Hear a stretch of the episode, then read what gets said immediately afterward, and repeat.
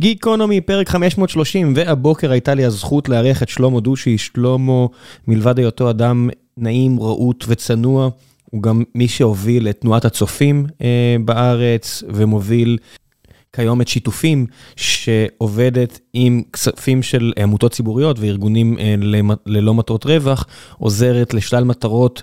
כשבין השאר אה, הפגת בדידות של אה, זקנים וזקנות וסיוע אה, לנשים במצבים של אלימות, והנושא העיקרי שעליו דיברנו זה, המיזם שלהם, או בעצם הכוונה שלהם, שנקראת טופ 15 של שיפור האוריינות הטכנולוגית וכל מה שקשור לחינוך מדעי בארץ. אז דיברנו על חינוך ועל הצופים. ועל ערכים, ועל מצוינות, ועל ספורט, ועל יוגה, ועל קראטה. אה, ועל אלימות ועל שלל נושאים, איש מאוד נעים ואני מקווה שיהיה לכם כיף. ולפני שנגיע לפרק אני רוצה לספר לכם על נותני החסות שלנו. והפעם זה פודקאסט אחר בשם זמן קנאביס. אני מניח שרובכם כבר יודעים שישראל היא אחת מהמובילות בעולם בכל מה שקשור למחקר קנאביס. בפודקאסט זמן קנאביס העיתונאית ומגישת הטלוויזיה לינוי בר גפן שגם התארחה פה בעבר, מארחת מומחים שיספרו על ההיסטוריה של הצמח ועל המחקרים הקליניים העדכניים ופורצי הדרך שיבשרו על יכולות ריפוי של סוגי סרטן שונים ובעבר כבר סיפרתי לכם על הפודקאסט הזה. מה ששונה הפעם זו העונה השנייה. שהתחילה ממש לאחרונה, ובעונה הזו יש פרקים ממש מרתקים על קנאביס בחברה הערבית. קנאביס בספורט עם יקיר הפודקאסט אוריאל דסקל שמקליט את בכל יום נתון פה, טיפול בפוסט טראומה על רקע פגיעה מינית, הגיל השלישי וקנאביס, אוטיזם, קנאביס במגזר החרדי. וכל זאת בהובלת לינוי בר גפן, שכמו שאמרתי, אני לא אובייקטיבי כלפיה, אני ממש אוהב אותה, ממש אוהב לקרוא דברים שהיא כותבת, ממש אוהב לשמוע אותה בכל מיני מקומות, אז המלצה אישית מאוד מאוד חמה.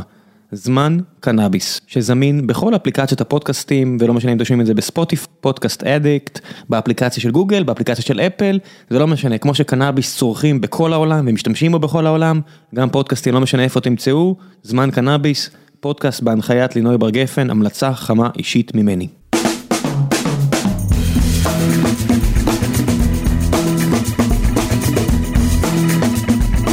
גיקונומי, פרק 530, והבוקר יש לי הזכות לארח את שלמה דושי, שהוביל בעברו את תנועת הצופים, והיום הוביל את, אה, זה לא עמותה, זה קבוצת שיתופים. מה ההגדרה של שיתופים? שיתופים מחברה לתועלת לציבור. השם הוא שלמה דושי. דושי, אה, טוב, לא משנה כמה פעמים אני מנסה אה, את הדברים האלה, וזו הסיבה ששאלתי אותך כמה פעמים, אני פשוט לא מצליח לפגוע בדברים האלה. שאלתי אותך מאיפה שהיה המשפחה, אמרת לי טורקיה. נכון. איך הגעת להוביל את הצופים? הציעו לי להוביל את הצופים, הייתי פעיל מאוד בצופים בזמנו באזור תל אביב. ריכזתי את ה... מה שנקרא הנהגת תל אביב. לאחר מכן הצופים הציעו לי לצאת לשליחות בצפון אמריקה ולעסוק שם בכל החינוך של ילדי ישראלים. אה, בהקשר של תנועת צופים, תנועת צופים צבר וגרעין עלייה. זה היה בשנות ה-90. רגע, לפני שאתה ממשיך. כאדם שלא היה בצופים, כן. מה שאמרת עכשיו לא טריוויאלי בכלל בעיניי. אוקיי. מה זה אומר הצופים שלחו אותך לעזור לחנך את ילדי צפון אמריקה? בארצות הברית אה, נוצרה בשלושים השנים האחרונות, עקב הגירה של הרבה ישראלים, ברצון להיות, אה, לשמר את הילדים שלהם קרובים לישראל, קמה שם תנועת צופים ישראלית, שהיא זהה. זאת אומרת, אם אני לוקח אותך בתוך קפסולה לקווינס, או לסן פרנסיסקו ומכניס אותך לפעולה, אתה תחשוב שאתה בדיזינגוף או בקהילה או באחד השבטי הצופים בתל אביב, מבחינת מה שאתה תראה בחדר, הלבוש, הדיבור, התכנים, הנושאים. זאת אומרת, אי ישראלי בתוך אמריקה לטובת הילדים, ומאוחר יותר, ילדים רצו לחזור לשרת בצבא, אז נוצר גרעין עלייה, נוצרה פעילות, הייתה פעילות קיץ שנקראת חץ וקשת עם הגדנ"ע, כל מיני פעילויות נוספות שקשורות לישראל כבר. התכנים מספיק דומים? מאוד דומים. זאת אומרת, אני רואה עכשיו, יש פה אה, כל מיני חבר'ה אה, פה בחברה שחזרו אחרי תקופה ארוכה מאוד בארצות הברית, אז הילדים כן. שלהם, בני נוער, נולדו שם, וכשהם הגיעו פה אה, לאזור המרכז, אתה ממש רואה את הפערי תרבות, כן. ששם הם הרבה יותר, לפחות בקליפורניה, הם הרבה יותר וורק. לא, לא, אלה שנולדו יותר... ולא דיברו בבית עברית אינטנסיבית והלכו לחינוך, נקרא לו חינוך כללי, אז הם גדלים כמו אמריקאים מבחינת שפה, ויש להם קושי גם בעברית, אבל הרבה עברו מפה כילדים, והיה להם כבר שורשים בתוך השפה העברית, והם רצו לשמר אותם. וגם היה להם הרבה חוויות מישראל שהם רצו לשמר. והקושי של... אה, זה, זה נושא מרתק, דרך אגב, כל נושא ההגירה של ישראלים מצפון אמריקה. יש פרק, אחד הפרקים הקרובים אה, שיגיע, זה אדם שעמל על להחזיר מדענים, אנשי אקדמיה אה, לישראל, אז אנחנו, אני מניח, נעסוק שם, אבל... אז פה שמדברים על הדור הצעיר, שבעצם בדרך כלל ההורים מחליטים שנוסעים מכל מיני סיבות, אבל הדור הצעיר פשוט עקרו אותו והעבירו אותו לשם. וכל חוויית ההיקלטות שם והזהות והמסרים מהבית, זה דבר מדהים, שקשור לזהות ישראלית וקשור להוויה אמריקאית ולקשרי הגומלין ביניהם. אז לי הייתה הזכות אה, לעבוד עם אה, עשרות, עשרות רבות של שבטי צופים בכל צפון אמריקה וקנדה. איפה הם פזורים? זאת אומרת, זה באמת רק בניו יורק וקליפורניה? לא, לא, ניו יורק, קליפורניה, בטקסס, במיאמי, בבוסטון, בוושינגטון, בטורונטו. טוב, יש הרבה אנשי פוליטיקה בטח. איפה שאתה שומע על קהילות ישראליות, אז יש שבט צופים. ובניו יורק ובניו ג'רזי, בניו יורק יש כמה שבטי צופים, אז הכל בהתאם לפריסה, סן פרנסיסקו, קליפורניה, כלומר, לוס אנג'לס כמובן. עד כמה מתסכל להיות ב States האלו שהן נחשבות להכי טובות בארצות הברית, נגיד, תוסיף, תוריד כמה מהן, ולחזור ארצה, ואז לראות את הפערים במערכת החינוך. זאת אומרת, אני, אני שומע מזה הרבה חברים, שזה אחד הדברים שהכי היו קשים להם בחזרה ארצה, כן. מצב, מצבה של מערכת החינוך הישראלית. כן. תראה, זה נושא מאוד, מאוד רחב, אבל בוא אני אגיד לך על זה משהו מתוך חוויה אישית שלי. אני פחות נחשפתי שם למערכת החינוך במובן ה... אבל נחשפתי דרך ילדים. אז כשאני הייתי שם, הילדים שלי היו קטנים, אבל כשהבת שלי הייתה בת 16, אז היא הייתה חצי שנה בארצות הברית באיזה פרויקט של חילופי נוער, והיא למדה שם בתוך מערכת חינוך ציבורית. אתה רואה את מערכת החינוך הציבורית בארצות הברית, אה, קודם כל הלימודים נמשכים אה, לשעה 4-5, ובאיזשהו שלב מתחיל אה, ספורט, מגוון ערוצי פעילויות ספורט, מוזיקה, מגוון פעילויות תרבות, מוזיקה. תרבות. זאת אומרת, יש ערוצים לילדים להתפתח בתוך המערכת, כאילו חוגים, אבל ברמות הכי גבוהות. כן, המילה, המילה חוג כן. מכניס, מכניסה בתוכה את כל הזלזול הישראלי כן, כאילו, בתרבות. כאילו בארץ זה חוג, חוגים, שם, נחמד, שם שטות. זה חלק ממערכת החינוך. כן. יש תזמורות, יש להקות, יש קבוצות ספורט בענפים שונים, יש תרבות שלמה סביבם. כן. אז זה חלק מהוויה שאני ראיתי אותה שם, זה מאוד מרשים לראות את זה. אבל להגיד שבארצות הברית מערכת החינוך היא הרבה יותר טובה מישראל, את זה אני לא יודע להגיד. אני לא חושב שכשאני אומר את זה, אני מניח שאני מתייחס, אה, ולא כן. מניח, למערכות חינוך פרטיות נורא יקרות, שאנשים שם משווים אותם, וגם פה אני מניח שאם ישבו את זה לאיסה בירושלים, או לכפר הירוק והכל, זה באמת כנראה, הכפר הירוק פה באזור נכון. המרכז, אני מניח שזה מערכות חינוך שעומדות ברמה הזו. זה לא שלישראל אין אתגרים, בעיקר אה, בשנים האחרונות, הקורונה, מחסור במורים. אה, אתגרי הישגים בינלאומיים של תלמידי ישראל, הם לא מזהירים, אולי נדבר על זה בהמשך. תכף נגיע לזה, בטח. יש פה הרבה אתגרים, אני לא אומר שלא, אבל ככלל, מערכת החינוך הישראלית, בסוף תראה מה היא מייצרת. אנחנו נוטים להסתכל עליה בזלזול, אבל אם נסתכל על צה"ל, אם נסתכל על ההייטק, אם נסתכל על, ה, על הכלכלה הישראלית, מהמובילות בעולם. אז, אז אני לא יודע, כי פה אתה עושה... האם זה אה, למרות מערכת החינוך? אז פה אתה כבר עושה, ההבדל בין קוזליטי אה, לקורוליישן, בין סיבתיות לקורולציה. איך אומרים קורולציה? מתאם. בין מתאם לסיבתיות. אה, קשה לי איתו קצת, בעיקר בגלל שכמון, אני, כמו כל כנראה המאזינים, אני בוגר של אותה מערכת חינוך. גם אני. ואני לא יודע עד כמה, להפך, אני, אני יודע, אני, אני לא חושב ש, שמשהו במערכת החינוך, בתיכון שבו הייתי בבאר שבע, או בית, בית הספר היסודי כן. שבו הייתי, סייע לי במיוחד, אה, החברים כן. אני, אני אתן לך דוגמה קונקרטית. כן, תן לי דוגמה קונקרטית. אנגלית. חשוב מאוד ואני מסכים איתך במאה אחוז. אז מה, לא, אבל תראה, תראה מה אני רוצה לומר פה. מערכת החינוך כנראה אה, לא מצליחה ללמד אנגלית. זאת אומרת, מי שיודע אנגלית או מהבית, או יש לו יכולת למידה עצמית, אז הוא יכול להשתפר תוך כדי מערכת החינוך. יש 45 אחוז באזורי החמש יחידות באנגלית.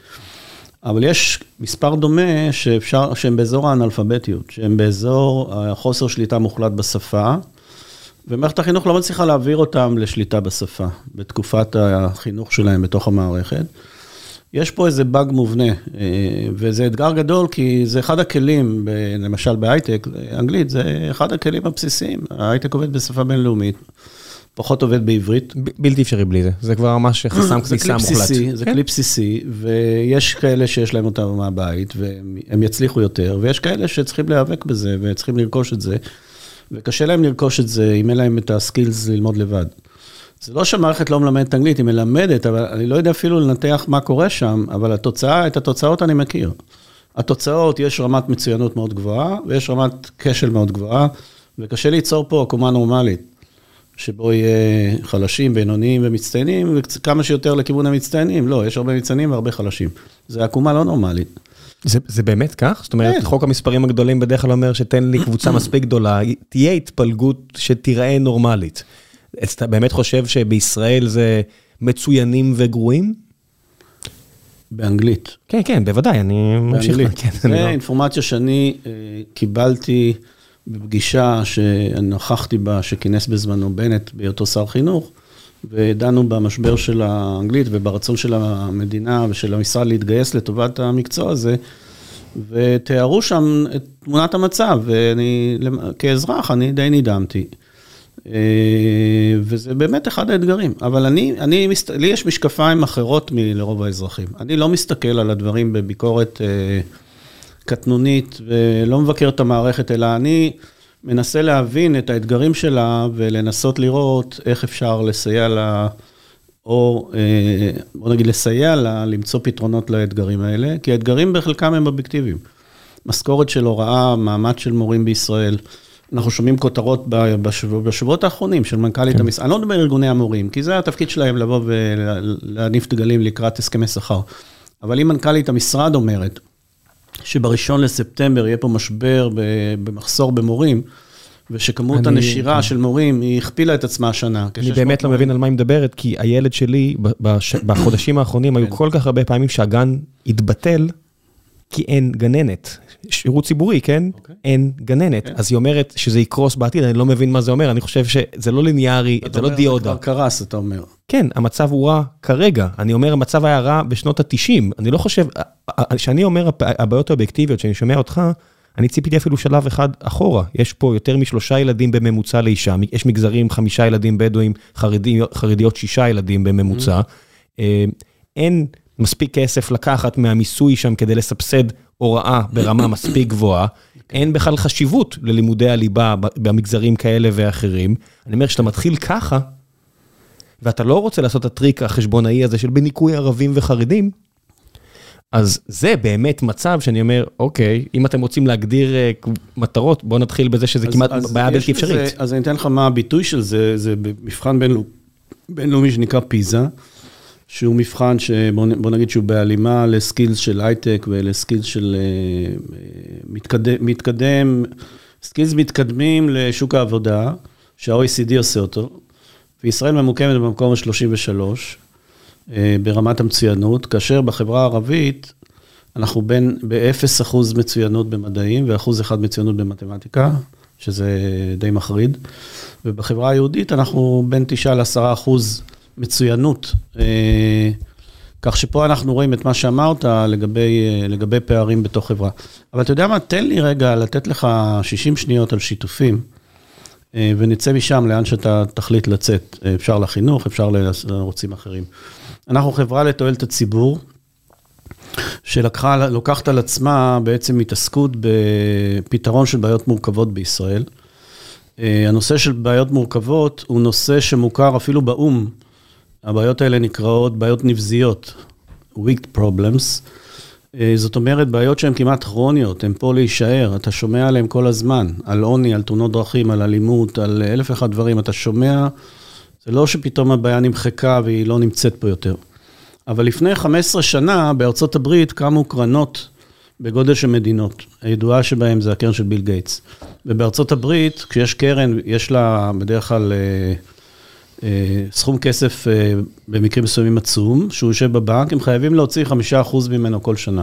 אחרת יש בעיות מיסוי וכאלה, כן. הקרן של ביל ומלינדה גייט שמשקיעות בסקויה וכאלה, מחויבות להוציא את הכסף, אחרת הרבה מהכסף ילך למשלם נכון. המיסים, ואז כן. הפדרלי יצטרך להוציא אותו, והם פחות סומכים על הפדרלי שיוציא אותו. ואז מה שקורה, הגיע מצב שבו לקרנות כאלה לא הייתה בעיה של כסף. זאת אומרת, שבאו לפתור בעיות חברתיות, היה אפשר להשקיע בלי הגבלה.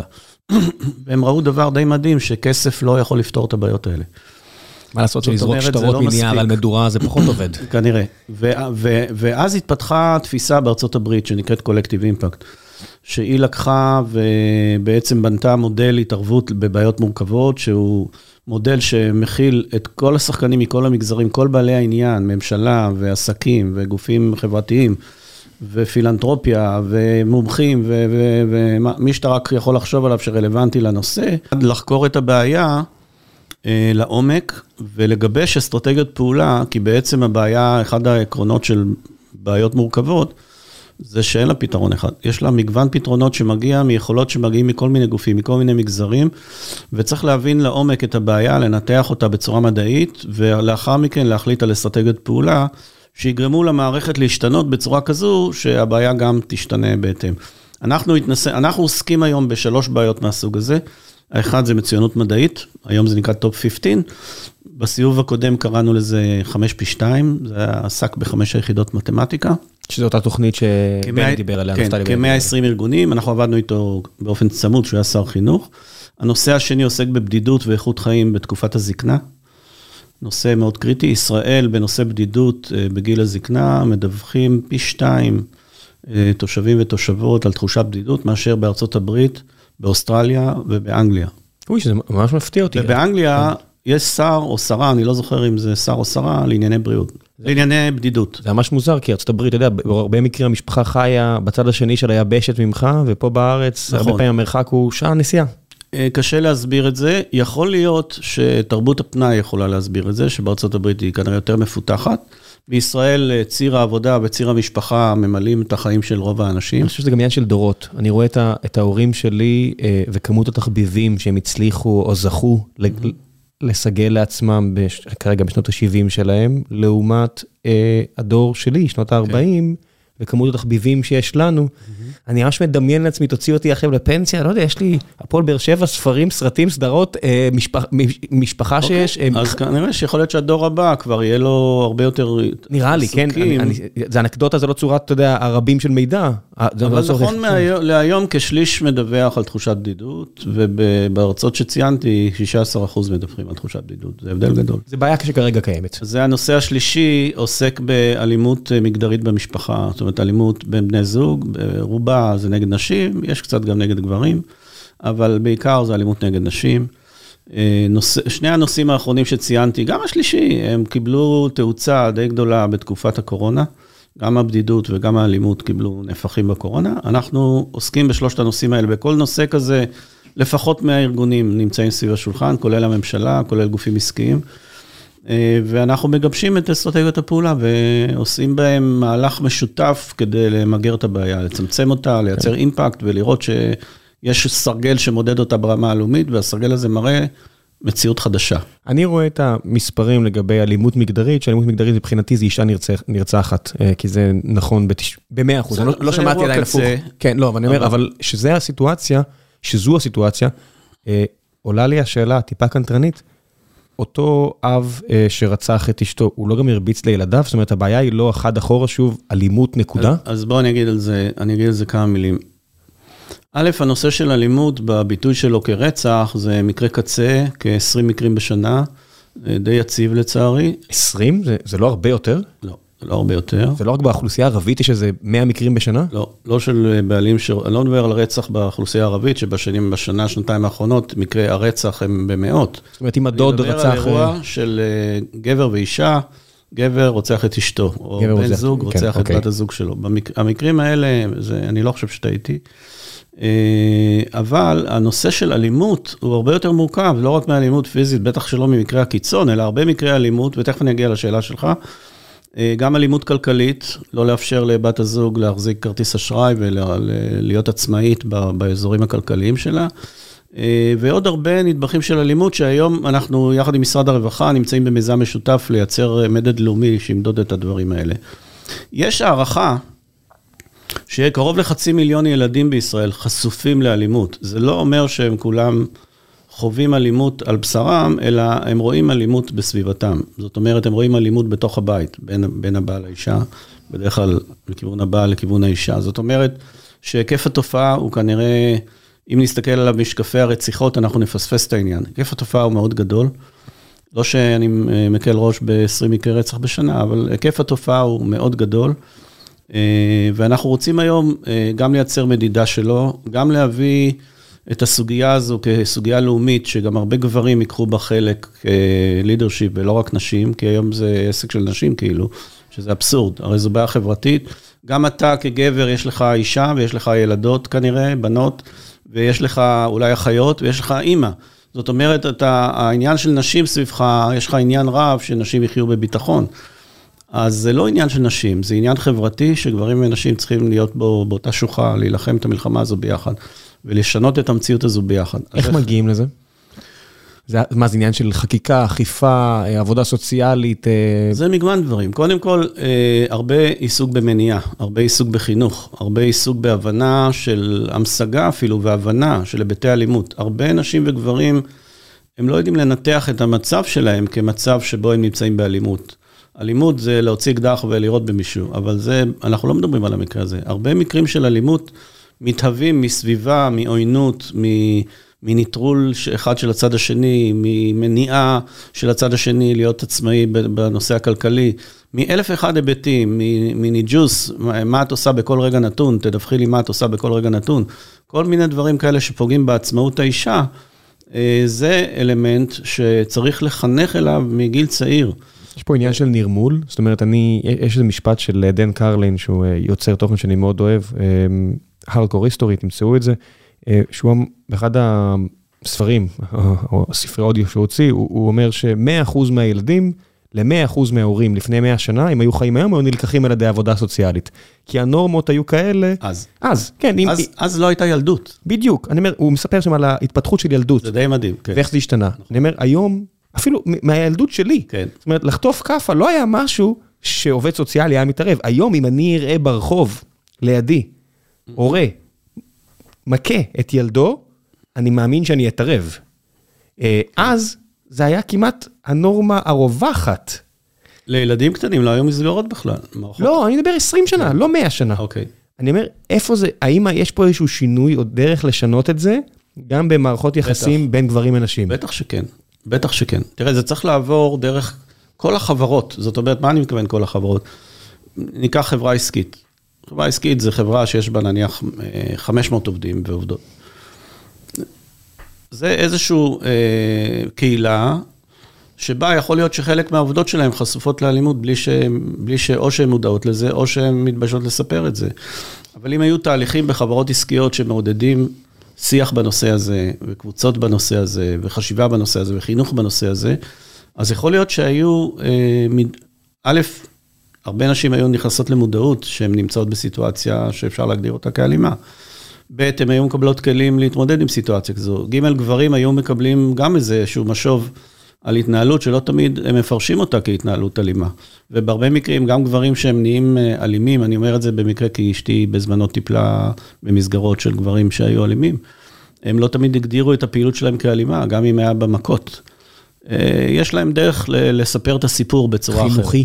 אז חלק מהעניין זה פשוט לשקף לאנשים את המציאות, לתת להם כלים לנתח אותה, ולתת להם כלים לצאת ממצבים אלימים. וזה, הרבה מהעיסוק הזה, בוא נקרא לו עיסוק במניעה, ועיסוק בחינוך, וזה צריך להיות הדגש. המדינה, מטבע הדברים, היא מתעסקת הרבה מאוד במה שקורה אחרי התרחשות האלימות, לתת מסגרות וכלים לנשים לצאת ממעגל האלימות, לגברים, להגיע לתהליך של ענישה וריצוי והכשרה, אבל זה קורה אחרי שאלימות קרתה. אני מדבר על הרבה לפני זה, בתוך מערכות חינוך, בתוך תנועות נוער, בתוך חברות עסקיות, בתוך מעגלים שלמים שבו, שבהם צריך לדבר על זה, וצריך ליצור עצמאות והבנה של גברים ונשים במציאות שהם חיים בה. ולהימנע מאלימות. זה גם בנורמות, זה בסוף נרמול מתחיל בשפה, אתה יודע, ראיתי לא מזמן, קראתי על מקרה באילת, שגבר שמע שהאקסיט שלו יוצאת עם מישהו אחר, אז הוא הסתער עליהם, תקף אותם, שבר את שמשות החלון, רדף אחריהם עד לדירה שהם רצו אליה, שוטרים ניסו להתערב, והיו צריכים לחשמל אותו כי הוא לא הצליח להירגע, והשופט עוד ציין, שהוא שחרר, הוא לא הכניס אותו מן הסתם לכלא, כי אתה יודע, למה? הוא אמר, צריך להתחשב בתחושת ההשפלה שהנאשם הרגיש כשורת האקסיט שלו יוצא עם מישהו אחר. וכשאני קורא דבר כזה, אני אומר, עזבו הכל. המשפט הזה, כבר יש בו את הריקבון המוסרי מבחינתי. לגמרי. אבל אני רוצה לומר משהו. אה, בואו נבין שהבעיה של אלימות מגדרית היא לא בעיה ישראלית. בוודאי שלא. בעיה עולמית. אה, יש משהו קמאי בסיסי במערכות היחסים הזוגיות האלה, שנוגע באולי דפוסים שמשכפלים את עצמם, ילדים שנחשפו לאלימות בקרב כן. ההורים, אולי הם משכפלים איזה דפוס מסוים. זה מעמד האישה, השכנה שלנו פה במצרים, אחוז כביר, עשרות אחוזים מכל הנשים המצריות עברו כריתת דגדגן. זה לא בין בעל לאישה, זה פשוט מעמד האישה, נקודה. אנחנו חיים פה מסביב במדינות מאוד פרימיטיביות, לא, לא, לא צריך להסתכל אחורה, עשרות אחוזים מהמצריות שחיות היום, זה עובדה. היה תקופה שזה היה 80 אחוז, היום זה פחות, כל הכבוד להם. שעברו כריתת דגדגן, mm-hmm. משהו שהוא פשע נגד האנושות מכל בחינה אפשרית. אל תשוו לי את זה לעורלה של גבר, כי זו השוואה מופרכת. Mm-hmm. זה פה לידינו. כן. זה מעמד האישה, זה לא... צריך לברוח מזה. וכשאנחנו מדברים פה על, על הפזורה הבדואית ועל הרבה מקומות אחרים, אנחנו מקבלים בקרבנו אזרחים ישראלים שמעמד האישה אצלהם הוא אפס. לא, זה נכון, אבל אתה הולך עכשיו לחברות פטריארכליות כבדות מבחינת... כן, אבל זה אזרחים ישראלים מבחינתי. אבל כן? אני, בוא נלך לאירופה, בוא נלך כן. לארצות הברית, בוא נלך למדינות כן. שכאילו במחאות הן מפותחות ודמוקרטיות. אותו דבר, הבעיה הזו היא בעיה אוניברסלית שצריכה לקבל פתרון כחלק מחינוך וסוציאליזציה כן. מגיל הגן. אה, בענייני מגדר, בענייני כבוד, בענייני מערכות יחסים, בענייני עצמאות של בני זוג, באלף ואחד היבטים. אני לא מחזיק מעצמי מומחה לנושא הזה, כי זה נושא שהתחלנו לעסוק בו לפני כשנה וחצי, והוא בהתהוות. זאת אומרת, יש, יש לנו מהלך מאוד משמעותי. של, אנחנו גייסנו למעלה מ-100 גופים מכל המגזרים, הרבה מאוד גם חברות עסקיות לשמחתי, אה, יש בממשלה מספר משרדים שעוסקים בנושא הזה בראשות משרד הרווחה, שהם גם שותפים למהלך הזה, ואני יודע שבחודשים הקרובים האסטרטגיות שלנו יתחילו לבוא לידי ביטוי. אה, באזורים שדיברתי עליהם במניעה, וזה יהיה מאוד מעניין לראות איך הם משפיעים בסוף על איזשהו מדד, שגם אותו, אנחנו למעשה, למעשה המדידה של אלימות בישראל האחרונה הייתה ב-2001, לפני 20 שנה. כן, יש לי... והמדידה הבאה, אני מקווה תהיה השנה, בסוף השנה, כי בקיץ הזה אנחנו נסיים את המדד הזה על בסיס מדדים בינלאומיים ועל בסיס מחקר שעשינו בישראל, איזשהו מדד לאלימות שניתן יהיה לייצר, להעביר אותו או, או שנתית או דו-שנתית בישראל, ולקבל סרגל שסביבו אפשר לקבל תמונת אה, מצב לגבי אלימות בישראל. עד כמה מדד כזה בכלל, אתה יודע, שתמיד המדד הכי מפורסם זה מדד העושר, שתמיד כן. ישראל מככבת בו. Mm-hmm. אני אומר, אה, ואחי הוא כלכלן, דוקטור לכלכלה שחוקר בדיוק את הנושאים האלו, אבל עד כמה, אז אני אומר את זה במאמר מוסגר, כי אני קצת מכיר את הנושא, אבל עד כמה... מדד כזה של אלימות במשפחה. משהו שהוא חבוי. כן. אתה יודע, עכשיו שמעתי על מקרה פה בדרום העיר, כנראה קילומטרים ספורים איפה שאנחנו מקליטים, כן. של נערה בת 14 שנאנסה מדי יום במשך 4 שנים, mm-hmm. ואתה יודע, תמיד יש את הכותרת, לא היו ידועים לשירותי העבודה הסוציאלית, mm-hmm. בני המשפחה, שהאבא ניסה להשתיק אותה, mm-hmm. שלא, תס... שלא תלשין על אחיה ובני דודה. אני אומר, כמה אז כאלה... אז אני אומר, אם יהיו סקרים, ויהיה הסברה, זה... ויהיה קמפיין, ויהיו שיחות במערכת החינוך, יהיו כלים להרבה מאוד אזרחים ואזרחיות בישראל להבין את הסיטואציה שהם נמצאים בה ולעשות לה אאוטינג ולהוציא אותה החוצה ולקבל כלים כדי לטפל בה, כי היום האלימות זה גם מדרון מסוים, שאתה יכול להתחיל מדברים קטנים וזה יכול ללכת ו, ולהתרחב, צריך לעצור את זה, כמו שאומרים, כשזה קטן. יש דרך אחרת מלבד, כמו בהוראה שאמרת, רק ששם אני מרגיש שהבעיה עוד יותר עמוקה, במקרה הזה, אין איזשהו הכרח להגדיל את, את התקצוב של עבודה סוציאלית פי 2, פי 3, פי 4, אני מרגיש, אתה יודע, שההפקרה הזו של החוליות החלשות בארץ, כן. ולשלוח אנשים שרק השליחות שלהם, מה שמחזיקה אותם בעבודה הזו, זה, זה פשוט תראה, לא נתפס בעיניי. אני אגיד לך משהו על הדבר הזה, אה, אני, פשוט לא רוצה להיות פופוליסט. בוא ניקח... אני אמרתי, לא אתה. לא, אני אומר משהו אחר. ניקח את uh, המורים, במעמד המורה והמורה בישראל. ניקח את העובדים הסוציאליים, את מעמדם ואת הצורך לתגבר אותם. ניקח את הרופאים ואת הצורך לתגבר אותם, ניקח את האחיות, ואלה מקצועות... אה, רופאות ואחים. במרכאות כן. מקודשים, בסדר? אלה מקצועות שעליהם, כאילו, אם הם עובדים נכון, בהיקפים נכונים ובצורה נכונה ובתחושת שליחות, אה, זה מאוד משפיע על חברה בריאה, סוג המקצועות הזה. לכל אחד מהם צריך לעשות מיזם לאומי רציני, לכל אחד מהם, כי היום גם יש מחסור במורים, מעמד המורים, שכר המורים, אותו דבר עובדים כן, סוציאליים. אני, אני לא מקבל את הרופאים, אה, רופאות סביב, מחזיקות דירות בתל אביב, כי המקצוע הזה לאורך זמן מאוד מכניס עבור לא אה, קצה הפירמידה, אלא אחוזים גדולים מאוד. Mm-hmm. אה, אחים, אני בהחלט מקבל שצריך לשפר. עובדים סוציאליים, כולם מרוויחים שכר זעום ביחס לממוצע אה, או לחשיבות הערכית בעיניי שהם עושים. Mm-hmm. אני פשוט לא מוכן לקבל את ההכנסה של רופאות ועובדים סוציאליים. לא, אני מבין מה אתה אומר. אז בוא נדבר על אחיות ואחים במערכת הבריאות. זה, זה אני מסכים לגמרי.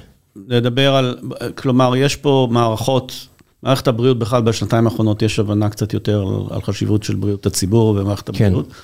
אותו דבר עבודה סוציאלית ושירותי רווחה, אותו דבר הוראה. אז אם אנחנו לוקחים בכל אחד מהמקצועות האלה את מקבלי השכר שהוא מתחת לממוצע, או באזור הממוצע, אל מול השליחות שלהם והעומסים שלהם ועבודת הקודש שהם אמורים לעשות או עושים, אז ברור שאלה אזורים שבהם המדינה אה, צריכה מדי פעם לייצר קמפיינים וליצור מציאות שבה התפקידים האלה הם אה, משתדרגים, הם, הם, הם הופכים להיות יותר אפילים, יותר מזמינים. היום יש אה, קמפיין הייטק שאני חלק ממנו, כי אני עובד על מצוינות מדעית טכנולוגית במערכת החינוך.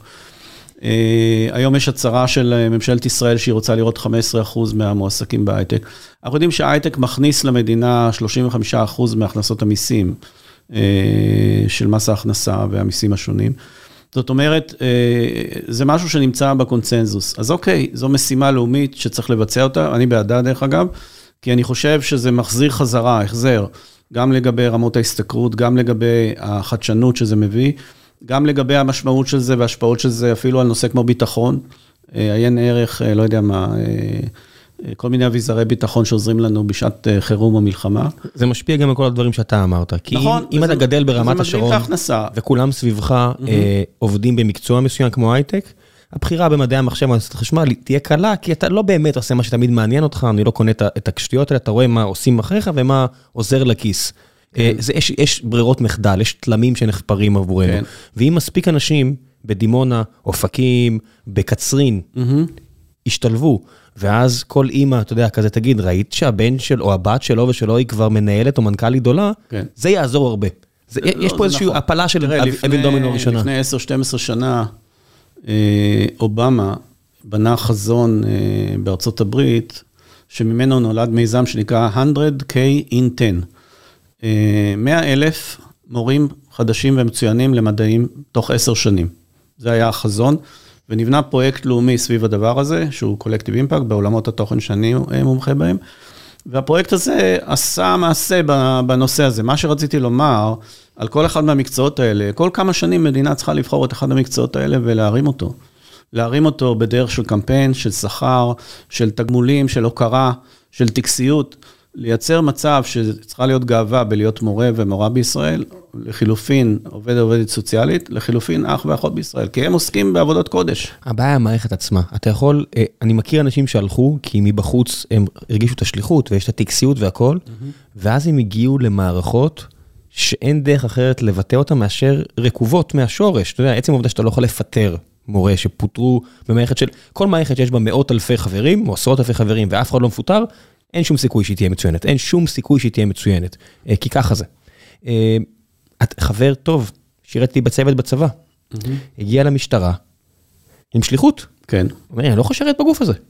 זה, כן. זה, זה גוף של טמבלים, אני לא יכול לשרת בלי להעליב אף אחד והכול, הוא כן. סיפר לי סיפורים, מסמרי שיער. אומרת, אני לא רוצה להישאר פה עוד שנייה אחת, אני לא רוצה לקחת חלק בדבר הזה.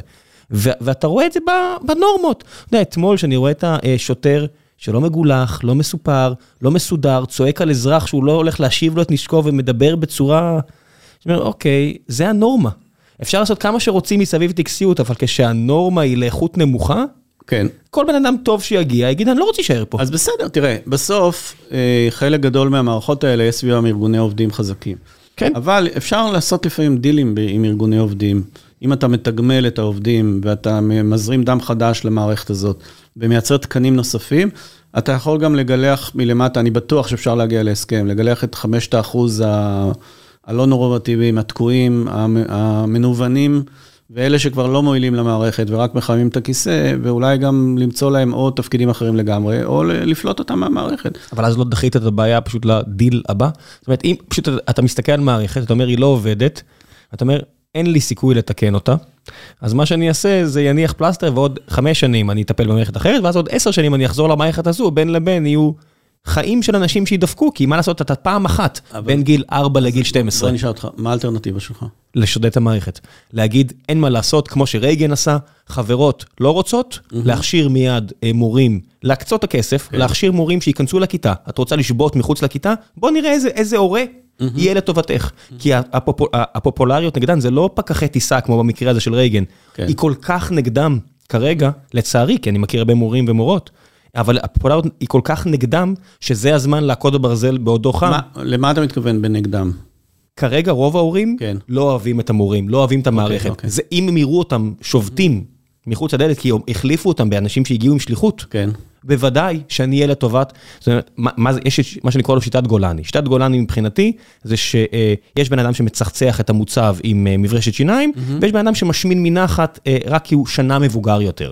לא כי הוא טוב יותר, לא מריטוקרטיה. כן. מערכת החינוך היא קצת כזו, שההתקדמות בכסף היא לא על פי איזשהו מדד איכותני, אלא על ותק. כל מערכת, ראיתי את זה פשוט בבנק לאומי שנתיים, אני אומר, כל מערכת שעובדת לפי השיטות האלה, דינה להיות בינונית במקרה הטוב. כן. לשבור את זה, אז, אין מה זה- לעשות. זה צד אחד של המטבע. צד שני של המטבע, בוא נשים אותך בכיתה עם תלמידים. אני בטוח שיהיה לי מאוד ונראה קשה, כמה זמן אתה תמשוך בכיתה הזאת. בוודאי, אבל אני לא יכול להישאר בבינוניות. לא, אני לא אומר להישאר בבינוניות, אני אומר את ההפך. אני אומר, אין לי ספק שצריך ליצור מיזם לאומי שעוסק במעמד המורים, שנותן להם כלים, שנותן להם סיוע, שדוחף אותם קדימה, שנותן להם גאוות יחידה, ואתה יודע מה, ואולי גם שמוציאים מחוץ למערכת מורים שכבר, לא יודע, התנוונו, בוא, בסדר. אבל אני לא יכול לקבל מצב שבו אתה תגיד לי שכל המורים הם כאלה. בוודאי שלא. או שכל ההורים הם... אני מכיר הם, מורים אה, טובים. אוקיי, אז אתה- יש לך את אבל הם הדמויות האלה. סובלים, הם סובלים מהמערכת, אתה יודע, יש לי חברים שהלכו להוראה, אתה יודע, אזרחות, פילוסופיה, מדעים, אנשים שיש להם, שהם ראש מדהים, לב רחב, והם סובלים מהמערכת, ואנחנו שמים פלסטרים, במקום להגיד, גברת, את הורסת את המערכת. וכן, אני אסובב קצת את החוקים הדמוקרטיים, ואני אוציא אותה, כי את פוגעת בילדים, את פוגעת בעתיד המדינה. אתם פוגעים בעתיד המדינה, אני לא אשחק את המשחק הזה פשוט. אתה כשאתה אומר דבר כזה, יש מולך דמות מסוימת שאתה... בוודאי. זאת אומרת, אותה- אתה לא אומר משהו ש- תיאורטי, אתה לא, רואה אני- מולך דמות. בוודאי, אני, שומע- אני רואה דמות שאני שומע אותה מדברת אצל שאול אמסטרדמסקי. אתה יודע, כל עובד שפה, בחברה, שיגיד לי שהמטרה שלו, יגיד שהמטרה שלו היא קידומו האישי ולא הצלחת החברה, כן. הוא לא יהיה פה. הכי קל. כן. כי יש לי יכולת בישראל לפטר בקלות עובדים, אז היכולת שלי למצוינות היא קלה יותר. בהולנד אין יכולת לפטר עובדים בהייטק כן. מספיק מהר, אז יהיה להם הרבה פחות חברות, ככה זה. אין, זה מתחיל מה, מהכלים הבסיסיים של מנהל בית הספר או מנהלת בית ספר, להסתכל לעובד שלה ולהגיד, מצטער, אתה לא מספיק טוב בעבודה הזאת. וכל עוד אין את הכלים הבסיסיים האלו, אתה יודע שלפני, אני לא יודע כמה כבר, 10-15 שנה, כשדוברת הקים את הוועדה שלו, וארגוני המורים לא היו חלק מהוועדה הזו, הוועדה הזו לא הצליחה לעשות בסוף את השינוי, כי ארגוני המורים הצליחו לעצור את המהלך הזה. בוודאי, כי אז היה להם את היכולת, תחשוב גם ההתארגנות היום של, אה, של הורים, אתה, אתה גם רואה את השבר. אירחתי פה את מי שמובילה את אנקורי, ויותר ויותר הורים יוציאו כסף שאין להם על מערכת חינוך פרטית שהיא לא חוקית בכלל בארץ. זה שוב, זה הופך את כולם לעבריינים. והכפר הירוק, ותכף יגיע המנכ"ל של, אה, המנהל תיכון של איסה, ויותר ויותר הורים יגידו, fuck it, אני אשקיע את הכסף שאין לי, כי אני לא רוצה חלק בדבר הזה, הפערים רק יתרחבו. הרי אנחנו מסתכלים פה על בעיה שהיא היא, היא עצומה, ואנחנו נשים עוד ועוד פלסטרים על משהו שהוא בלתי אפשרי. אז מה ההסבר שלך, שבסך הכל, אם אתה תסתכל בפרספקטיבה של בוגרי המערכת, כן. עזוב מערכת נקנתה להם, כפי שזה בא לידי ביטוי בצבא, באקדמיה, בתעשייה בישראל, שבסך הכל ישראל היא במקום די טוב. אני לא יודע מה הפוטנציאל, אבל. אבל אני לא יודע כמה גבוה היה הפוטנציאל אחרת. זאת אומרת, מאוד יכול להיות ש... אה, ובעיניי יש את ההסברים האחרים, כן. הלחץ, אתה יודע, שיוצר פחם ליהלום וכל הדברים האלה, כן. ושוב, כל ההישגים שלנו, או רובם המוחלט מגיע מחלק זעום באוכלוסייה. כן. זה הבעיה. אנחנו יוצרים פה אי, ה- מה ש- עשרה אחוז כרגע. כל המס, הרוב המוחלט של מס ההכנסה אגב. בארץ מגיע מ-15% מהאוכלוסייה, אז אנחנו יכולים להמשיך להתגאות ב... הג'יניוס היהודי של אה, פרסי נובל זה אחד הפיקציות הרי, כי זה אחוז זעום מאוכלוסייה ענקית. אם יש לך שטייטל שסגר את עצמו לעולם בהונגריה, אוקיי? ולא רצה שום קשר עם הקדמה, אין לו קשר לאיינשטיין שעזב לווינה או, או לזוריך או לא יודע למה, אין קשר בין השניים. זה לא יכול להתגאות בפרס של זה. בגלל זה אני אומר שמתגאים בהישגים של בודדים, ספורט. אין לנו, יש לנו אפס תרבות ספורט. זה שקיבלנו מדליית זהב כי מישהו הצליח לצאת מזה או עלה ארצה. היה שם איזה אי של מצוינות, אה, או בדיוק. סביב ההתעמלות, סביב אבל זה לא מסתיר את הבעיה. נכון. אתה לא יודע כמה עוד יכלת. כמו שיש אי של מצוינות בג'ודו. יש כמה ענפים שזה מצליח, אבל אנחנו רואים כדורגל. כדורסל קצת, כדורגל וענפים אחרים, אה, ישראל רחוקה מאוד.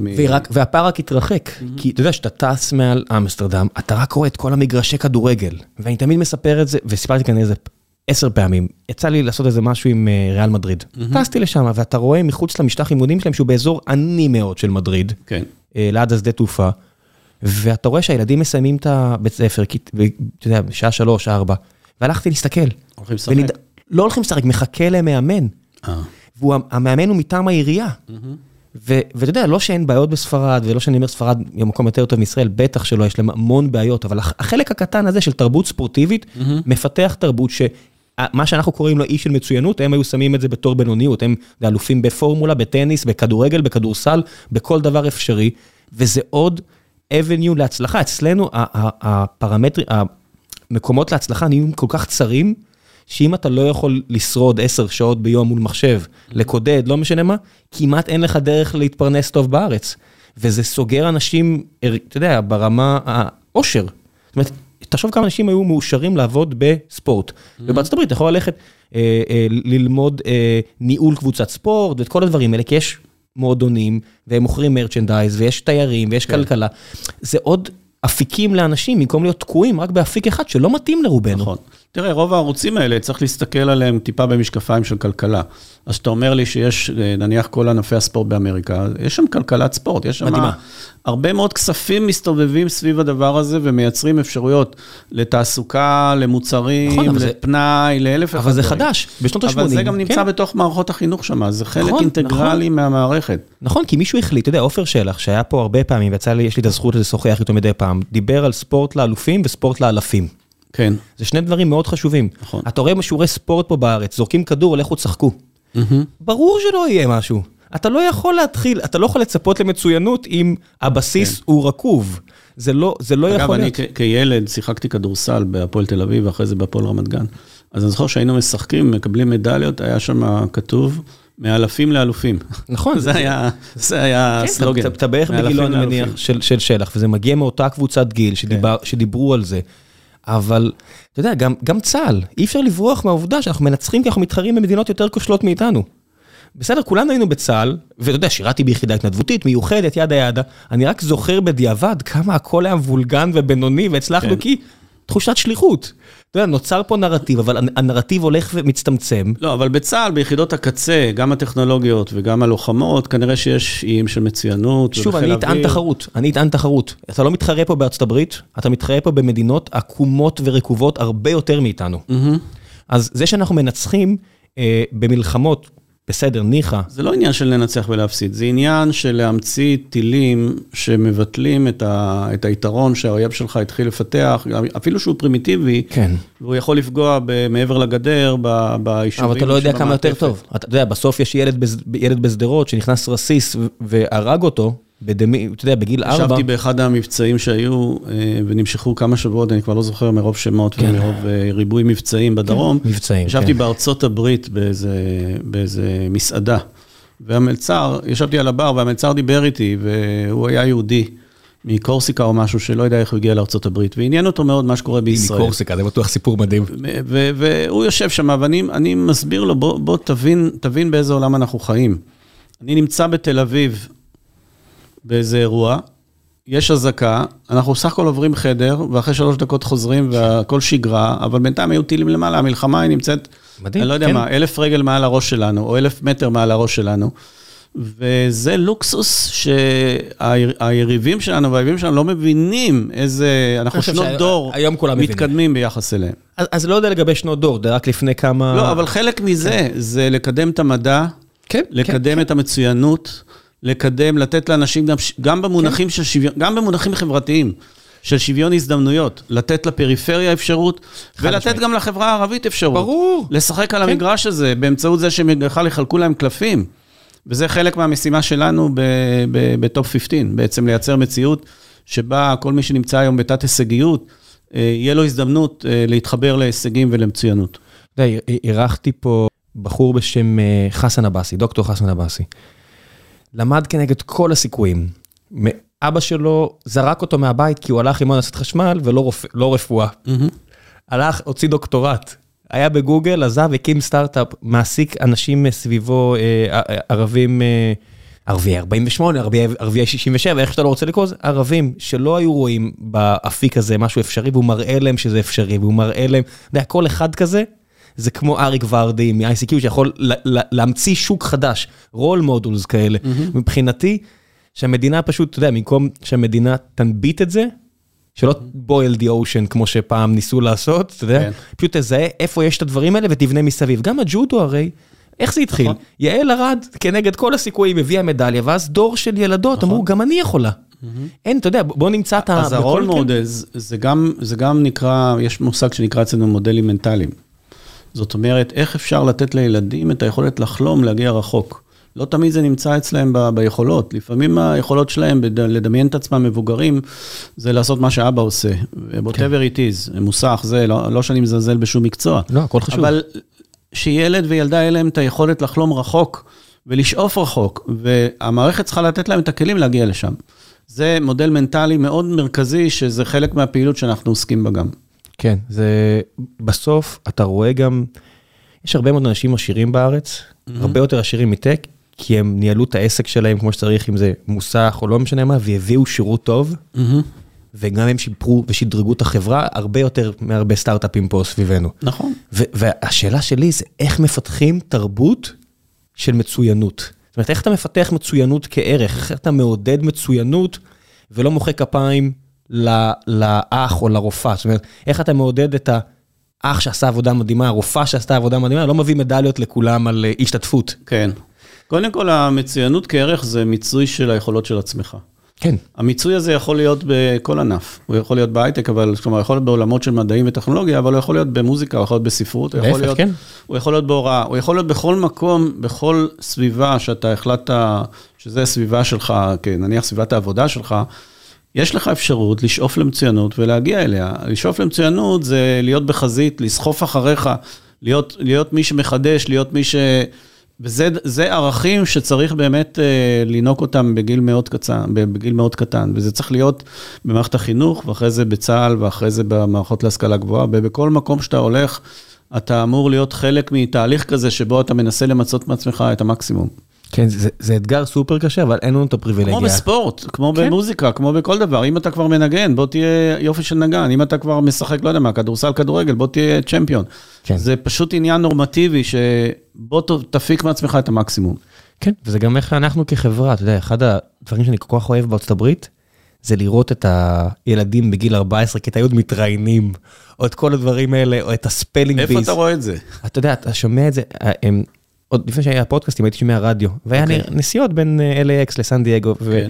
והייתי מחפש את התחנה שם של ארווין וכל מיני כאלה, ויצא לי הרבה פעמים לתפוס, יצא לי כמה פעמים, לא יודע, הרבה, שלוש, ארבע פעמים לתפוס ילד בן 14 מתראיין לפני ה-Friday Night Light, זה המשחק של התיכונים, כן. ומראיינים אותם כמו אנשים מבוגרים, נכון. ואז אתה רואה היום כוכבי NBA בגיל 17, 18, שמגיעים אחרי שנה אחת בקולג' כי זה המינימום, והם פשוט בוגרים ומנצחים, ואצלנו מתייחסים לשחקנים בליגת העל, בכדורגל, בני 22-25, צעירים. מה שנבנה שם בנושא הזה, זה כמו pipeline. זאת כן. אומרת, כן. נבנתה מערכת שבונה יכולות בגיל צעיר, ואחרי זה בגיל הנעורים, ואחרי זה, והכל מתכוונן למי שרציני, להגיע נניח לצורך העניין, אם זה כדורסל, ל-NBA. אז יש קולג'ים, ויש אחרי זה תיכון, ויש בכל מקום כזה, יש מערך שלם של תגמולים, זה... תראה, בתקופתי, כשהייתי צעיר, לא היה, לא צילמו משחקי... אה, בתי, אליפות בתי ספר, כן. או אליפות, אה, לא יודע, הנוער בישראל. היום המצלמות אה, נכנסות לדברים האלה הרבה יותר, וזה דבר מאוד משמעותי כדי ליצור איזה vibe אה, שלם של הצלחה, אם יש קבוצה או איזה כוכב שמוביל קבוצה, או דברים כן. מסוג הזה. אולי דני אבדיה עכשיו ישכנע הרבה ילדים, שזה נכון. חתיכת לוטו לזכות בזה, אתה יודע, נכון. זה, זה, זה מדהים. נכון. אבל זה המון עבודה קשה, יש לי, לי, יש לי את הזכות להיות חבר של... אחד המאמנים הבכירים בארץ, אה, דן שמיר, והוא מספר לי איך כספי ומקל היו פשוט נשארים אחרי כולם, כל הזמן, שהוא היה מאמן בנבחרות והכול, ו- ונותנים כל כך הרבה יותר מאחרים, וכן, אתה רואה, כספי הביא קריירה לא נתפסת בכלל ב-NBA. אני אמנם אה, איש של מסי ולא של רונלדו, אבל אה, ניקח את רונלדו לדוגמה. הכוכבות שלו לא הייתה יכולה להיעשות בלי עבודה קשה. ערן זהבי, אל תלך, ל, אל תלך ל, okay. ל, אוקיי. ל top של ה top של האתלטיות של רונלדו ומסי, שהם mm-hmm. באמת הכי טובים שהיו בהיסטוריה. לך לערן זהבי, תראה איזה קריירה הבן אדם הזה הוציא. נכון. כשהוא היה פה בשלולית הזאתי, וכמו חיים, אתה יודע, יש תמיד את חיים רביבו וטל בן חיים שאמור, הבלם, שאמור להגיע מתישהו פה אה, לגיקונומי עוד חודש, חודשיים, לדבר על הקריירה החדשה שלו, וזה אנשים, מאיפה אנחנו מכירים, למה אנחנו זוכרים אותם? ברור, ברקוביץ' בניון, יש קבוצה שהצליחה להגיע די רחוק. כן, אז ברקוביץ' בניון מרגיש לי פשוט אנשים שהשכינה הביאה להם נשיקה. אה, באמת, אוקיי. אני לא יודע, לא, לא, בסדר, אז כן, אתה מדבר על אלה שהיו צריכים לעבוד יותר קשה כאילו. כי היה להם פחות כישרון, אבל אני בטוח שברקוביץ' ובניון גם עבדו קשה, זה לא... בטוח. ועדיין, אני מרגיש שאצלהם פשוט השכינה הנשיקה הזאת היא... מישהו בירך אותם. כן, ואתה רואה את טל בן חיים וערן זהבי, והם גם מדברים על זה, כי, כי אתה רוצה... עבודה קשה. כן, כערך כן, עליון. ואני מרגיש ש... אה, אנחנו לא עושים את זה. חלק ממצוינות אבל. כן. זה הפך אותם למצוינים, עבודה קשה. היום כן. אחד מהם גם אה, מדברים עליו כמי שמעורב ברכש אולי של קבוצה בארצות, באנגליה. של כן, צ'לסי. טל בן חיים, אז כן. שם זה זה באמת ביזנס, וגם זה אני סופר מעריך, אני לא יודע, לא חושב שהוא יוכל לדבר על זה, אני מקווה שזה כבר יהיה אחרי, והוא יהיה אדם הרבה יותר עמיד ורגוע, אה, אבל... כמה אוהדי צ'לסי מקווים. אה, שמע, אני לא יודע, כן, אחרי שיש לך אוליגרך אה, כזה או אחר, כל דבר יכול להיות... מי שיוכל לקנות אותם הוא כנראה מיליארדר, אז... אה, הוא בטוח. גם יהיה סוג של אוליגרך מסוג אחר. תשמע, לא יודע, המילה הזו אוליגרך, זה גם נרמול של תופעה חברתית כל כך רעה, אתה יודע. נו, תסתכל, שפה היא כלי כל כך חשוב. אנחנו מסתכלים על האנשים האלה וקראנו להם אוליגרכים. אם היינו קוראים להם עבריינים, אם היינו קוראים להם השודדים, אני לא חושב שהם היו יכולים לעשות מה שהם עשו. חלקם הצליח במסגרת החוק לייצר את הדברים, פשוט בפיקחות ובממזריות, ויכול להיות שגם באזורים אפורים מאוד, וחלקם כנראה גם עבריינים. כן, אני לא יודע, אני מאוד מפקפק בכל אחד מהאוליגרכים האלה. שהם לא כולם היו... כל אלה שהיה להם שכל לקנות, אני כבר לא זוכר את החילקום מניות שם ברוסיה, וחלק התחילו לקנות. כן, כן, גם אברמוביץ', שהוא ישראלי יקר ותורם פה גדול להרבה, אני שמתי את זה במרכאות, כן. אה, גם הוא, כמו מאיר לנסקי, כן. השיג את הכסף שלו בתחילת הדרך. ב- בסוף אתה צר, היית צריך להגיע למיליונים הראשונים כדי לקנות משהו ששווה מיליארדים, אבל במיליונים. כן. איך השגת את המיליונים האלה? המילה אוליגרך מעלימה. וזה, וזה הנרמול הזה שאנחנו, אתה יודע, פעם כן. המדינה אמרה, אה, פושעים, אנחנו לא רוצים את כספם פה. Mm-hmm. היה לנו את היושרה להגיד אה, על מאיר לנסקי, לא רוצים את כספך פה. כן. אה, איבדנו את זה מתישהו. נכון. והיום אנחנו... בוא נראה עכשיו, עכשיו באמת זה שעת מבחן, כי בעצם יש משבר של האוליגרכים בכל העולם. השאלה אם אנחנו נהיה עיר המקלט שלהם או מדינת המקלט שלהם. כן. זאת שאלה. אני לא בטוח שזה מה שהולך להיות. בינתיים הוא... אה, אני שמעתי למשל על המטוס של אברמוביץ'. 24 שעות אמרו לו ללכת והוא הלך. נכון.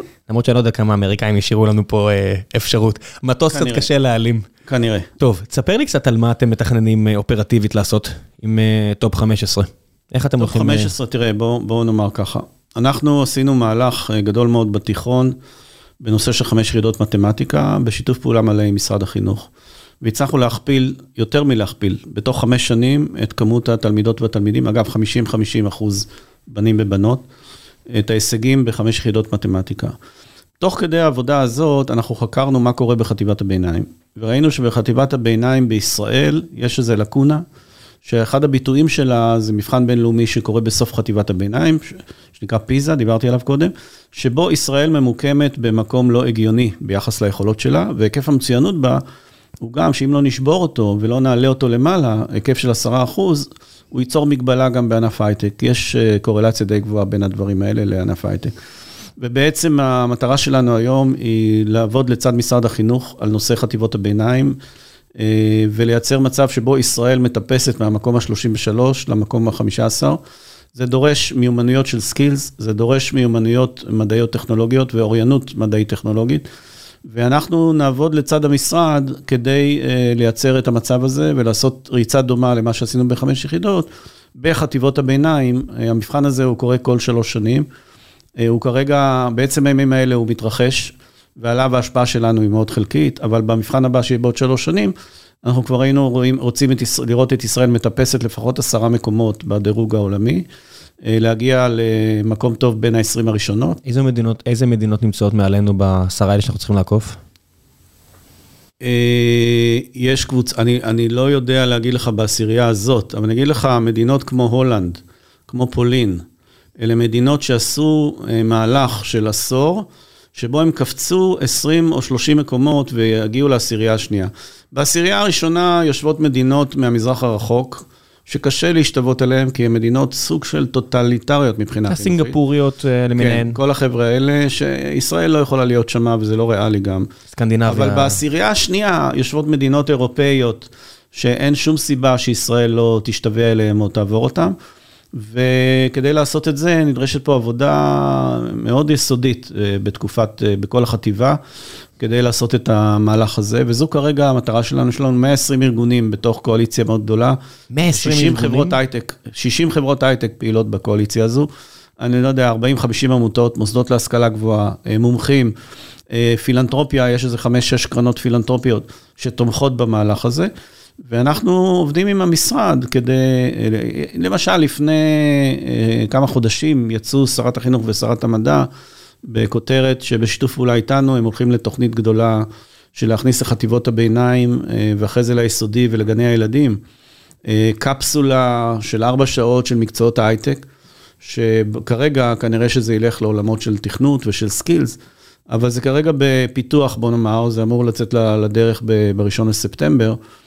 אז זה דוגמה של אזור שבו אנחנו נוכל אה, להתחיל לתרגל את האזורים שהמערכת צריכה להגיע אליהם, ולאחר מכן להרחיב את זה למקצועות נוספים. אבל צריך להיות שם פעולה משמעותית בתחום המדעים ובתחום הטכנולוגיה. אה, ובתחום המתמטיקה, כדי ליצור את התשתית הזו, שישראל תקפוץ 20 מקומות בדירוג. בוא נעשה קצת שאלות מן הקהל, ולפני שנגיע לשלב השאלות מן הקהל, אה, דבר המפרסם.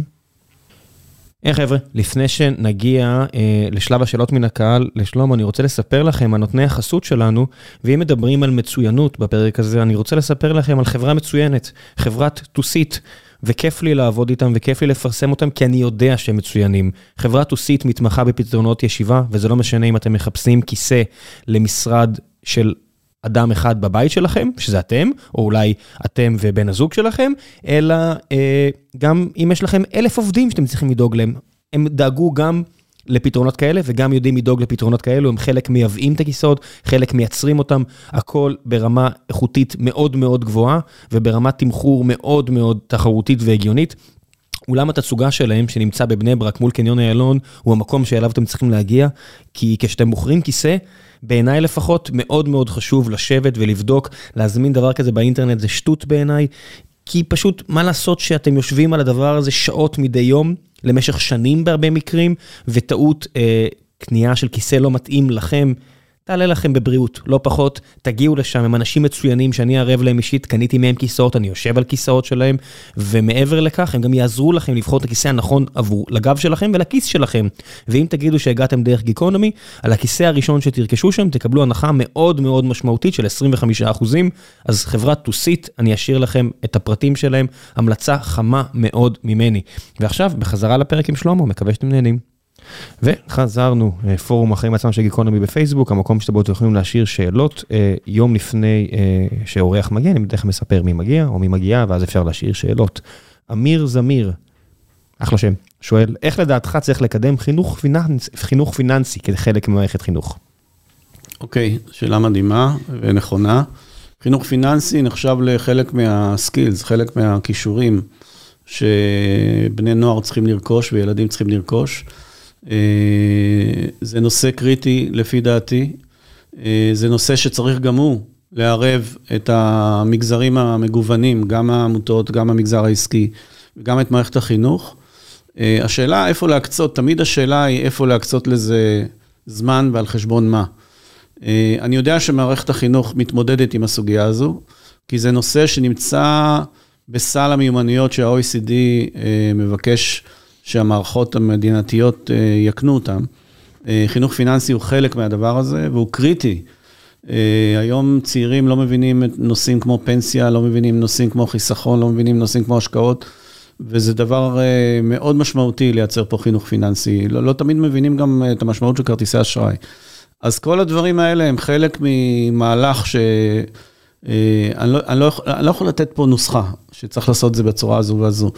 אני כן יכול לומר שזה צריך להיכנס לתוך מערכת החינוך כחלק אינטגרלי מחינוך ומהתבגרות, גם בחינוך הפורמלי, גם בחינוך הבלתי פורמלי, כי זה נושא קריטי.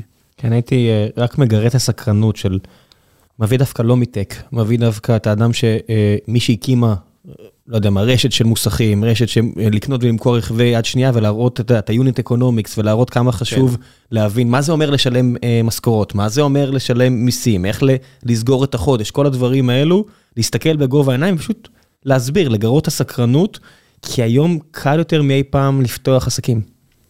זאת אומרת, צריך להגיד את האמת, עסקים דיגיטליים, עסקים פיזיים. לא, זה נכון, אבל בוא, תש... בוא, בוא ניקח... ואנשים פותחים עסקים ולא מנהלים אותם כראוי. אבל בוא לא נערבב חינוך פיננסי עם יזמות. חינוך פיננסי זה משהו קצת אחר, זה להבין כל מיני מרכיבים פיננסיים של חשבון בנק, של אה, כרטיסי כן. אשראי, של, של חיסכון, זה מחובר. של השקעות, של פנסיה, כן. של דברים שלא תמיד אה, צעירים מבינים אותם, ולפעמים מאבדים עשר שנים בפנסיה שלהם, עד שפתאום נופל להם האסימון שצריך להתחיל לחסוך.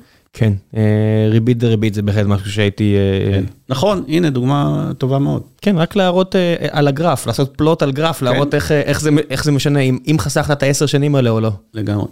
אוקיי, בוא נעשה עוד שתיים, שלוש שאלות. דין כרמלי, לגבי צמצום פערים בחינוך מדעי-טכנולוגי, הקמת ותחזוקה של מעבדות בתיכונים היא דבר יקר. בעבר הוקם במרכז תל אביב מרכז לחינוך מדעי, חמדה, אה, שבו לקחו תלמידי העיר מקצועות כפיזיקה וכימיה, במקום שכל הזמן אה, בית הספר יקים מעבדות משל עצמו ושישבו ריקות רוב הזמן. האם היוזמה הזו קיימת גם במקומות אחרים? אם כן, מה החסרונות מלבד הנסיעות? אם לא, למה? היוזמה, קודם כל, היוזמה של תל אביב עדיין פעילה, חיה, פעילה ובועטת, מה שנקרא. אה, אני מבין שהיא יוזמה מאוד מוצלחת, אני לא מכיר אותה מקרוב. אני מכיר יוזמה כזו שנמצאת בגליל, שנקראת גליליום. אני מכיר יוזמה כזו שנמצאת היום אה, בבאר שבע. אה, זאת אומרת, יש מקומות שאימצו את המודל הזה, ויש מקומות שלא אימצו את המודל הזה. אני כן רוצה לומר שהיום, ניקח את באר שבע רגע, אה, אנחנו מקיימים עכשיו איזשהו דיאלוג בין העיר באר שבע לשני אשכולות אזוריים שנקראות נגב מזרחי, נגב מערבי, שיחד הן מכילות, האשכולות האלה, הן מכילות כ-25 רשויות מקומיות. חלקם רשויות אזוריות וחלקם רשויות מקומיות, כולל היישובים הבדואיים. וחלק מהעניין הוא להסתכל מה היתרון האזורי בחינוך מדעי ובמצוינות מדעית, איזה כלים אפשר לעשות ולייצר כמו מרכזי מצוינות, כמו מעבדות, כמו הכשרת מורים, אה, כמו קהילות מורים, כל מיני יתרונות יחסיים שאזור יכול אה, להביא לידי ביטוי. ואז אני מניח שפרויקטים מהסוג הזה גם ייכנסו לתוך החשיבה הזאת. אה, זה תהליך שאנחנו עושים במסגרת טופ 15 באזור הנגב. אה, האשכול זה מבנה של משרד הפנים שיושב מעל, מאגד איקס אה, רשויות, ויוצר איזשהו יתרון לגודל בכל מיני היבטים, חלקם אדמיניסטרטיביים וחלקם, אה, הנה עכשיו יש הסתכלות גם על מערכת החינוך, איך ניתן לייצר יתרון אזורי למערכת החינוך.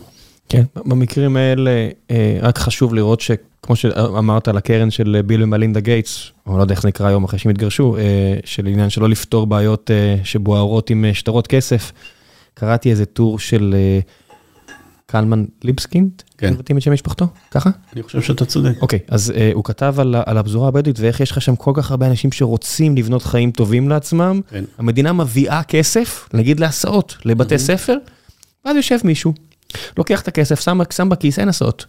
ואף אחד לא אוכף את זה, אף אחד לא מתעניין בזה. אתה יודע, המדינה יכולה להרגיש טוב ולהגיד בשנה הבאה השקענו מיליארד שקל, ואתה לא יודע מה קורה עם הכסף הזה, כי אתה יודע, שטרות אה, על, על, על, על, על אה, שריפה, ובגלל זה טוב שיש גם בסוף תוצאות שאתה יכול למדוד מולם. אני לא מכיר את המקרה הספציפי. כן, אני, גם אני בכלל לא הבאתי פרטים. אני יודע שהמדינה מודאגת בנושא מכרזים. בחלק מהיישובים הערביים, לאיזה ידיים מגיעים המכרזים האלה. כן, זה קשה מאוד, זה בעיה... סוגיה מאוד נפיצה. כן, בוא, פה למשל, אין לי אפילו, אין לי אפילו רעיון, אתה יודע, לשלוף מהטוסי, כמו שעשיתי אז בצורה חובבנית ומן הסתם לא כן. רצינית, אבל פה אפילו אין לי אפילו מאיפה להתחיל מרוב שהבעיה הזאת היא... נכון. כן, נוגה שואלת, אה, נוגה בר שואלת, איך לדעתך מערכת החינוך מתמודדת עם הגידול באוכלוסייה? איך כדאי לעשות את זה? זה גם בעיה, בסוף יש כל כך הרבה יותר ילדים. תראה, האתגר בגידול באוכלוסייה הוא כפול, גם תשתיות אה, בינוי, גודל הכיתות מה שנקרא, וגם אה, להקצות מורים ומורות אה, מספיק טובים שעברו את ההכשרות הנכונות, ושזה לא נעשה בכיבוי אש, אבל זה דורש תכנון, מה שנקרא תכנון לטווח ארוך. לייצר הסתכלות גיאוגרפית על התפתחות האוכלוסייה ולעשות תכנון לטווח ארוך. אני לא יודע... איך המשרדים מתמודדים עם הסוגיה הזאת. אני אומר את זה מחוסר ידיעה. אני מתאר לעצמי שיש לזה התייחסות כחלק אינטגרלי מהתפתחות שכונות חדשות והתפתחות רש, רשויות חדשות, אם עכשיו מדברים על נניח לפתח יישוב בנגב. זה חלק אינטגרלי, אני יודע את זה מהרבה שנים אחורה, בעיריית תל אביב. עבדתי בזמנו בעיריית תל אביב במערכת החינוך, בתנועות הנוער ובחינוך הימי. אני יודע שבעיריית תל אביב, כל שכונה שתוכננה לקום, התשתיות הציבוריות שלה היו חלק אינטגרלי מהתכנון. אה, כן, הבעיה פה שזה באמת לא מייצג. נכון. העירייה פה כל כך מוצלחת, אה, שזה נכון. לא, לא יודעת כמה זה מייצג. אה, שאלה אחרונה, עומרי טנקמן שואל, מה הסיכוי לשלב את החרדים בזרמים הממלכתיים ובלימודי הליבה? האם יש קולות בציבור החרדי שאתה עובד איתם, משתף איתם פעולה, שמבינים שמצב החינוך באוכלוסייה שלהם הוא לא בר קיימא? א', כן, התשובה היא כן. כן, אני מכיר כמה. ב', זה צריך להיעשות בהדרגה ובסבלנות. אני יודע שגם בענף ההייטק יש אה, יותר ויותר עובדים ובעיקר עובדות mm-hmm. שמשתלבות בתעשייה ומשתלבות בצורה מוצלחת בתעשייה. אני יודע שגם יש הסכמות, אה, חלקם בשתיקה וחלקם גלויות, על השכלה גבוהה, שעם פנים לתעסוקה, בכמה מכללות עם החברה החרדית, שמאפשרים לפתוח דלת לתעסוקה לחרדים. ברור שיש שם הרבה כישרון, דרך אגב, ברור שיש שם יכולת לייצר ולהביא עובדים ועובדות ברמה גבוהה, אה, וצריך פה אה, רמת תחכום. זאת אומרת, אם הולכים עכשיו בהורדות ידיים על לימודי ליבה, top אה, down, על כל המערכת, לדעתי זה יהיה קשה עד בלתי אפשרי. כן. אבל אם הולכים בשיטת הסלאמי לבנות תהליך שמרחיב לאט לאט את, ה, את, הכמו, את הכמויות המשתתפים בשוק העבודה, לדעתי אפשר להגיע למספרים יפים. כן, העניין הזה עם הכישרון זה תמיד אה, משלה, כי, כי תרבות מנצחת אה, גנטיקה ברוב המוחלט של המקרים, אתה תיקח את האנשים פה סביבנו במצרים, ירדן, לבנון, סוריה, עיראק, איראן, אתה מעביר אותם לארה"ב, פתאום בנים של דור קדימה, זוכים בפרסים, מקימים חברות, פיתוחים מדעיים, זה לא גנטיקה. תראה, זה כמו שדיברנו, זה, כן. כמו שדיברנו בספורט ובמוזיקה. דרום וצפון על... קוראה, זה אותם אנשים, איך לא, קרה שמדינה אחת, כן? אני אומר role models, כמו שדיברנו בספורט על role כן. models. גם פה, אם נשים יתחילו להשתלב ומתחילות בתעשייה, ולהתפרנס בכבוד, ולהיות במקצועות מעניינים, ולהיות בסביבה בטוחה, אה, זה יכול לשדר, זה יכול לשדר לקהילה שאפשר פחות לחשוש. הבעלים יהיו רגועים, הקהילה תהיה רגועה, וישחררו עוד ועוד ועוד. אותו דבר בחברה הערבית, ברגע שיש מודלים של אה, חבר'ה מוצלחים, מגיעים מכפרים, מגיעים עם הרכב אה, של החברה, הם מגיעים עם הכנסה טובה, הם יכולים להוות רול מודל למעגלים הנוספים בתוך המשפחה ובקהילה. כן, פלוס יש את המציאות שלא מרחמת על איש, שאתה יודע, שדירה ממוצעת בציבור החרדי כבר מיליון וחצי שקל, איזה מספר הזוי אחר, מה שפעם היה דירה ברוטשילד לפני, לא יודע מה, עשור או 15 שנים. אה, אני מקבל הודעות מאבות. באמת, כמה וכמה הודעות בשבועות האחרונים, ששולחים לי תוכנית לימודים לבנות שלהם. אומרים לי, תגיד, כדאי או לא כדאי? ואני מסתכל, ואני אומר, פנטסטי, איזה, איזה, אתה מבין, אתה רואה אנשים שאומרים, אני רוצה חיים טובים יותר, אני לא רוצה עוני. ואתה יודע, בוא, בוא נעשה את זה. ואני אומר, לכולם, אני אומר, תוכנית נראית טוב מאוד, רק שתדחוף אותם ויהיה בסדר, אתה יודע, כי, כי אני לא חושב שיש פה גם הרבה כישרון שצריך, באמת. אני יודע... זה בעיקר על לדחוף ולנסות. שהניסיונות שהיו בתחום הזה היו די מוצלחים, ויש פה בסיס להרחבה שלהם. פשוט המציאות הנוכחית היא פשוט לא ברת קיימא. לא, אתה, אין מה לעשות. זה ברור. גם אם... אין לזה אה, עתיד. לא, אין לזה הווה. אם יימשך עוד עשור, עוד כן. עשור וחצי, וזה לא, יתפוצץ לנו בפנים. אין הווה. השנתיים האחרונות, המחירי דיור כל כך קפצו, אני מסתכל בטח על כל ההורים החרדים או הדתיים, שיש להם את השישה ילדים בממוצע, ואומרים, אין לי יכולת לעזור להם ביותר מ-100, 200, 300 אלף שקל, וזה גם מדהים, 6 כפול 300 זה סכום כביר. אם זה מש, לא יהיה להם איך לרכוש דירה. לא יהיה להם כאלה... אני חושב שבחברה החרדית, הארדקור, יש להם כל מיני מנגנוני כן, כן, כן, סיוע והלוואה וכאלה. כן, כן, הפירמידות האלה של מיידוף שלהם, כן, אה, נכון. זה בסדר, זה אין מה לעשות, הלחצים הכלכליים פה, אתה יודע, יחשפו הרבה... כן. הרבה שקרים כלכליים, לא, אין מה לעשות, המחירים פה שעלו, לא, מה שאמרתי קודם זה לא על הדיור, אלא על שוק העבודה, שהחברה החרדית באיזשהו שלב תצטרך להשתלב בצורה יותר משמעותית בשוק העבודה, כי אחרת אין לזה עתיד. לא, אנשים לא, לא אני קשה, אני פשוט לא מקבל את זה שרוב האנשים יסכימו לעוני, זה לא, כי גם שהמחירים עולים, יש אינפלציה, אתה יודע, בארצות הברית אינפלציה של 6-7 אחוז, mm-hmm. המחירים עולים, אתה מקבל את אותו גמח, או לא יודע מה, ואת אותן פרוטות מהמדינה, זה לא יספיק לך. כן. זה לא יספיק, זה לא יספיק, אתם, הם יצטרכו לעשות משהו. טוב, המלצות, סוף כל פרק, אני מבקש אה, מהאורחים להמליץ משהו ששמעת, קראת, עשית לאחרונה, אין לי רגולציה, אז כל מה שאתה רוצה, איך אפשר לעזור לכם, אתה יכול גם וגם מן הסתם, כל דבר. המלצות שלי... מה שבא לך. על כל נושא. מה שבא לך. טוב, אני רוצה להפתיע דווקא וללכת לחיים הפרטיים. אה, אה, המלצה שלי לפתח תרבות של פנאי. בבקשה. לא להיות תקועים רק בעבודה ומשפחה, לפתח את התרבות של פנאי. אני מאוד מקדש את המשפחה ומאוד מקדש את העבודה. אתה חגורה שחורה בקראטה, עושה נכון. יוגה? אז אני גם עוסק באומניות לחימה, אה, אני גם חותר בים בסאפ. אה, אני, את רוב הדברים האלה אני עושה עם אשתי, דרך אגב. אז, איזה כיף. כן.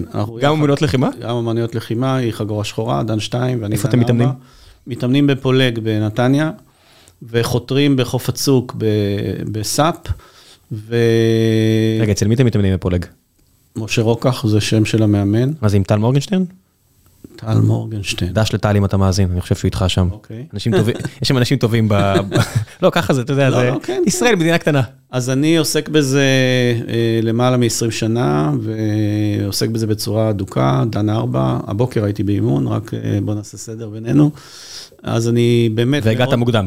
מאוד, נכון, ומאוד ממליץ... אה, לפתח את זה, לפתח את זה, כי זה דבר שהוא חלק מבריאות נפשית וחלק מאיכות חיים וחלק מ...